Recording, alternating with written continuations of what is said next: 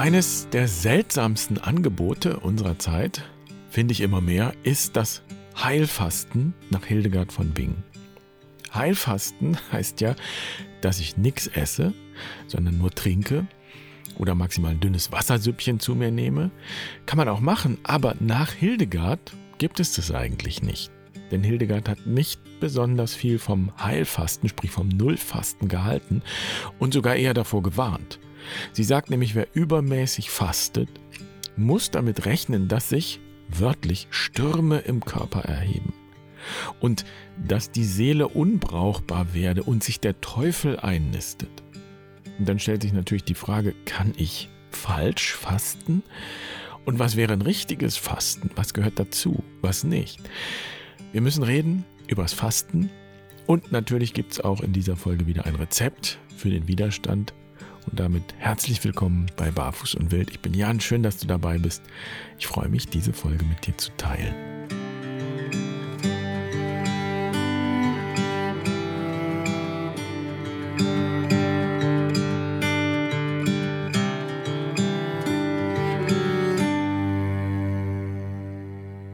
Meine Kinder gehen auch seit Jahren jedes Jahr in die Fastenzeit mit irgendeinem Vorsatz. Also das haben sie ganz früh verstanden und für sich irgendwie als Herausforderung betrachtet. In der Fastenzeit esse ich keine Süßigkeiten zum Beispiel. Das war lange Zeit das Thema. Dieses Jahr hat mein Jüngster entschieden, kein Fleisch zu essen. Macht sich jetzt Gedanken, ob das eventuell auch möglich wäre, ohne Gemüse zu essen, denn er hat eine Gemüseallergie, in Anführungsstrichen. Also alles, was grün, rot, gelb oder sonst irgendwie gemüsig ist, kommt nicht auf den Teller. Dann bleibt natürlich nicht mehr viel übrig. Pommes vielleicht. Also wie auch immer, das ist alles ganz wunderbar und es ist ein Spiegel, wie wir eben in unserer Kultur landläufig das Fasten verstehen. Sieben Wochen ohne dies oder das. Und für junge Männer ist das auf jeden Fall keine schlechte Übung. Es ist eine Challenge, eine Herausforderung. Die Frage ist, kann ich das schaffen? Kann ich das aushalten, durchhalten? Und das sind Fragen der ersten Lebenshälfte. Ich streng mich an, ich halte das durch, ich will das schaffen.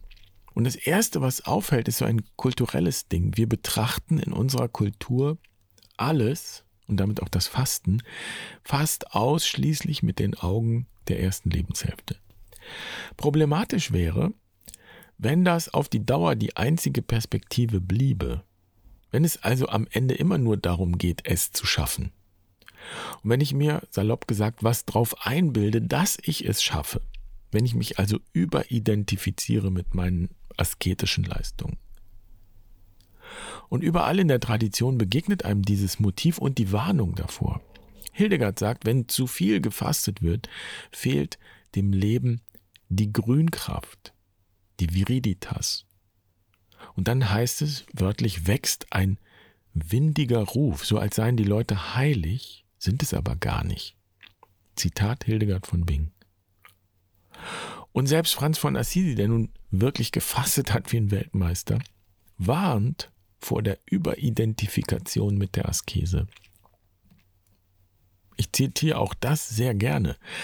Da heißt es, viele gibt es, die in Gebeten und Gottesdiensten eifrig sind und ihrem Leib viele Entsagungen und Abtötungen auferlegen die sich aber über ein einziges Wort, das ihrem lieben Ich Unrecht zu tun scheint, oder über eine Kleinigkeit, die man ihnen wegnimmt, sofort dermaßen aufregen, als wäre es ein Skandal.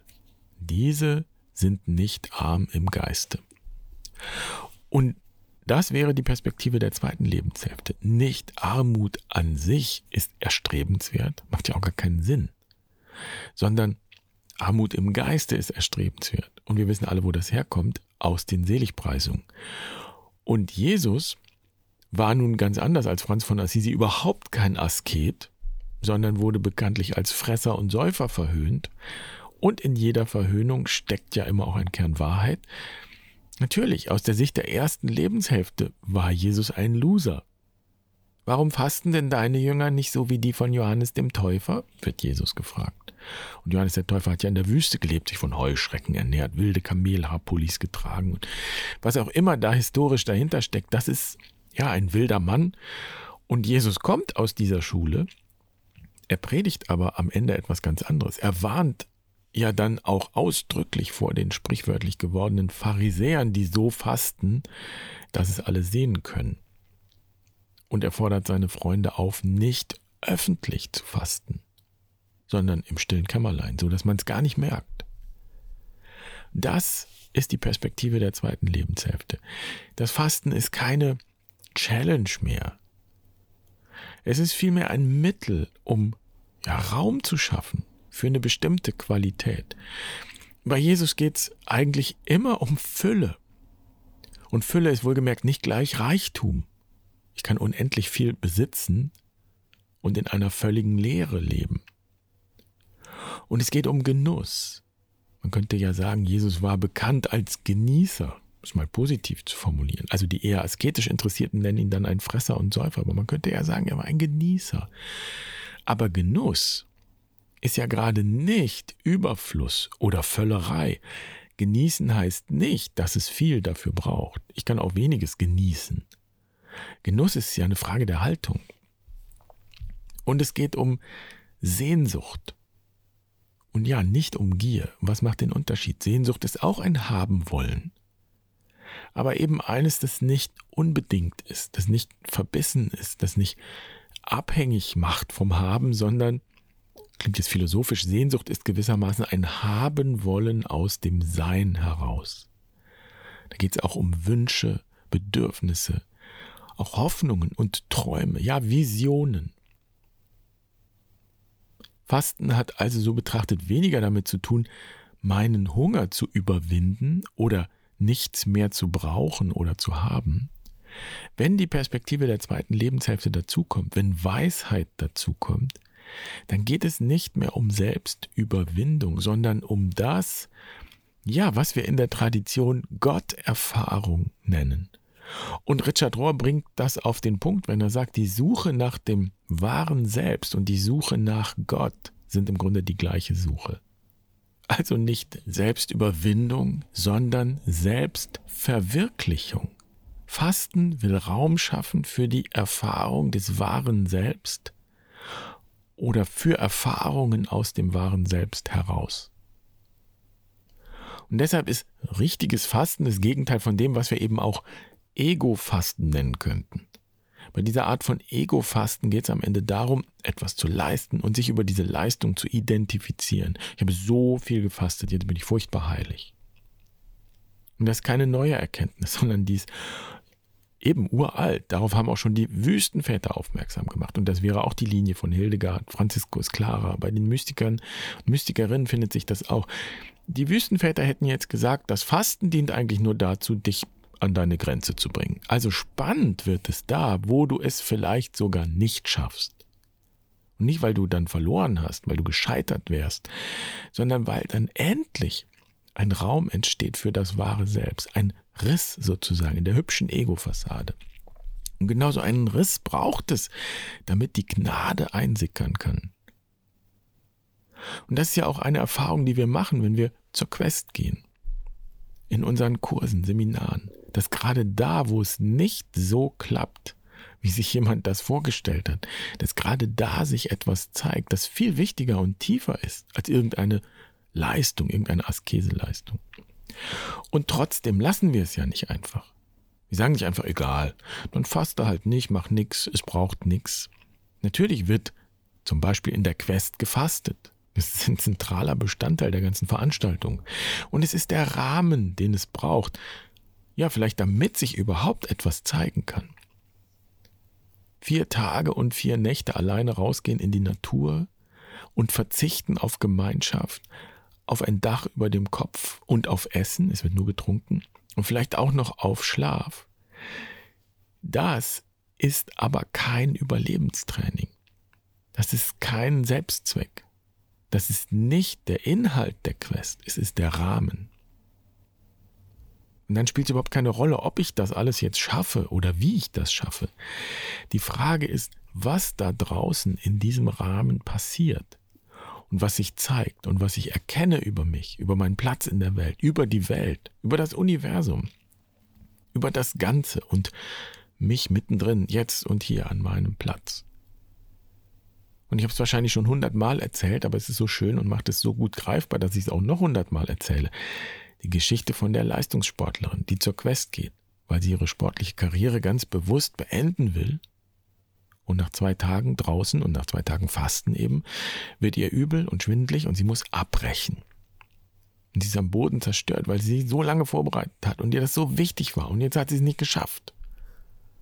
Und die restlichen zwei Tage verbringt sie für sich alleine drin, essend, all das zu sich nehmend, was der Körper braucht. Und dann wird ihr klar in der Reflexion, was die Geschichte ist. Dass dieser Abbruch ein Teil der Erfahrung ist und überhaupt vielleicht die wesentliche Erfahrung ihrer Quest, um die es die ganze Zeit ging. Ihr wird klar, dass sie noch nie irgendwas nicht geschafft hat. Als Leistungssportlerin ist das ja nun auch der Lebensinhalt. Du musst es schaffen. Und du willst alles schaffen. Aber das ist ja jetzt vorbei. Und so ist ihre Quest, ihr Fasten inklusive Fasten abbrechen sozusagen, genau ihre Geschichte und ihr Learning. Das ist ihr Fasten. Ein ganz großer Wink mit dem Zaunfall. Das alte Muster, alles schaffen müssen, das ist jetzt vorbei. Das braucht es jetzt nicht mehr. Und das klingt so banal, aber das ist eben der Punkt. Es ist das eine, das zu wissen, es zu verstehen, rational. Entscheidend ist aber auch, dass ich es auch erfahre. Und da kommt das Fasten ins Spiel. Ich mache diesen Rahmen auf für genau diese Erfahrung. Und diese Geschichte von der Sportlerin ist ja praktisch eine archetypische Geschichte, die in sich symbolisiert, was es bedeuten kann, von der ersten in die zweite Lebenshälfte zu gehen und wie sich diese Horizonterweiterung, die das mit sich bringt, anfühlen kann. Und ja, vielleicht gehen wir auch nicht nur ein für alle Mal in die zweite Lebenshälfte, sondern an jedem Übergang im Leben vollzieht sich dieser Prozess neu und immer wieder ein bisschen mehr, tiefer. Denn Übergang heißt ja nicht, dass man jetzt nichts mehr macht und nichts mehr schaffen, schaffen will. Es geht mehr um eine Qualität und eine bestimmte Sicht auf die Dinge, die dazukommt. Also nochmal auf den Punkt, richtig Fasten hat nichts mit Selbstüberwindung zu tun, sondern es geht am Ende um Selbstfindung, wenn man so will. Und das ist ein wichtiger Switch, den es zu vollziehen gilt, wenn wir wieder auf einen ja, kraftvollen und lebendigen und gesunden Weg zurückfinden wollen. Und wir haben da einiges an Befreiungsarbeit zu leisten in unserer Kultur, scheint mir. Denn mindestens 1800 Jahre lang ist die Selbstüberwindung praktisch ja im Mainstream als Königsweg propagiert worden. Und auch als Machtinstrument benutzt worden dann wird die Selbstüberwindung und die Ichlosigkeit gerade denen gepredigt, denen man aus einer patriarchalen Ideologie und Rollenfixierung heraus sowieso nicht zugestanden hat, dass sie ein Ich sind, dass sie autonom sind und selbstbestimmt sein dürfen. So ist zum Beispiel das Ideal und eigentlich müsste man sagen das Klischee von der frommen und immer dienstbereiten Ordensfrau entstanden. Bis heute werden damit ja Witze gemacht. Kürzlich sagte Papst Franziskus, wohlgemerkt das Oberhaupt der katholischen Kirche, über seine Knieprobleme, er leide unter der Nonnenkrankheit. Also jenes Leiden, das entsteht, wenn man zu viel auf Knien betet oder eben putzt und schrubbt, rumrutscht. Er meint sicher nicht böse, würde ich sagen, aber an der Stelle zeigt sich diese patriarchale Rollenfixierung. Und in der katholischen Tradition ist die ja auch sehr stark bis heute. Und deshalb möchte ich das unterstreichen. Nicht die vermeintliche Süße der Ichlosigkeit kann das Ziel einer gesunden Spiritualität sein. Ich habe ja schon einige warnende Stimmen zitiert und möchte noch Meister Eckhart hinzufügen, der davor warnt, eben in der Süße stecken zu bleiben, wie er es nennt. Selbstfindung ist etwas völlig anderes als eine narzisstische Überhöhung, die glaubt, in der Selbstüberwindung zu Gott zu finden oder sowas. Selbstfindung hat damit zu tun, frei zu werden, unabhängig zu werden, autonom und selbstbestimmt sein zu können. Und das ist die Grundlage, um auch widerstehen zu können. Und deshalb sagt Jesus auch nicht, dass wir alle verzichten sollen in erster Linie. Er sagt, ich bin gekommen, damit sie das Leben haben und es in Fülle haben. Verzicht kann nur das Ego empfinden. Verzicht ist eine Ego-Sache. Das wahre Selbst erfährt das Leben immer in Fülle. Und darin liegt die ungeheure Befreiung. Und da entsteht Widerstand und Widerstandskraft. Wer so lebt, in wahrer Fülle, der braucht auch zum Beispiel keinen fetten SUV als Hülle um sich herum, weil er fürchten müsste, ohne diese Hülle weniger wert zu sein. Nur ein Beispiel.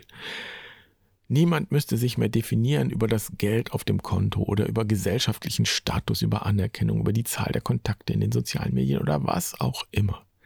Also das ist die Frage beim Fasten. Worüber identifizierst du dich? Und es muss nichts Materielles sein.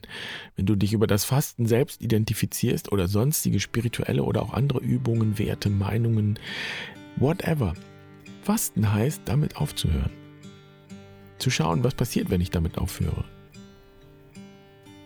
Also eine gesunde Spiritualität sagt nicht einfach verzichte, sie sagt vielmehr, lass uns aufhören, uns über irgendwas zu definieren und anfangen, ganz wir selbst zu sein.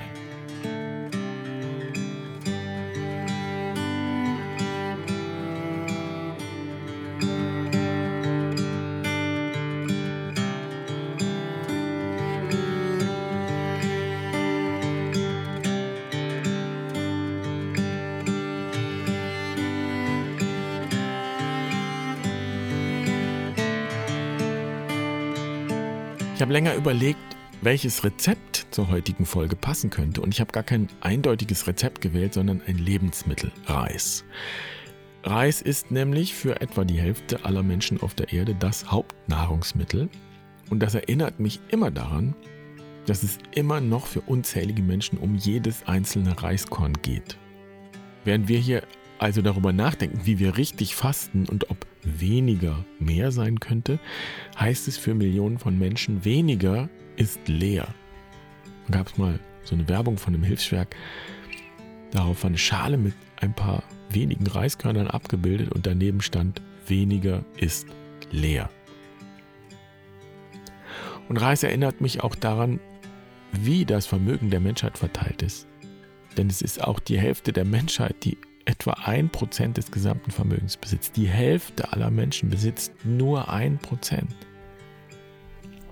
Und auf der anderen Seite steht ein Prozent der Weltbevölkerung, also nur ganz wenige Menschen, die zusammen mehr als die Hälfte des gesamten Vermögens besitzen.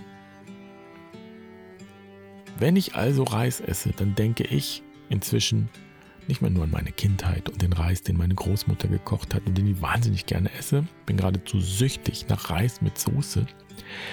Ich denke inzwischen auch daran, dass es eben ein Skandal ist, dass einige nicht wissen, wohin mit ihrem Vermögen und andere nicht mal eine Schale Reis zusammenbekommen.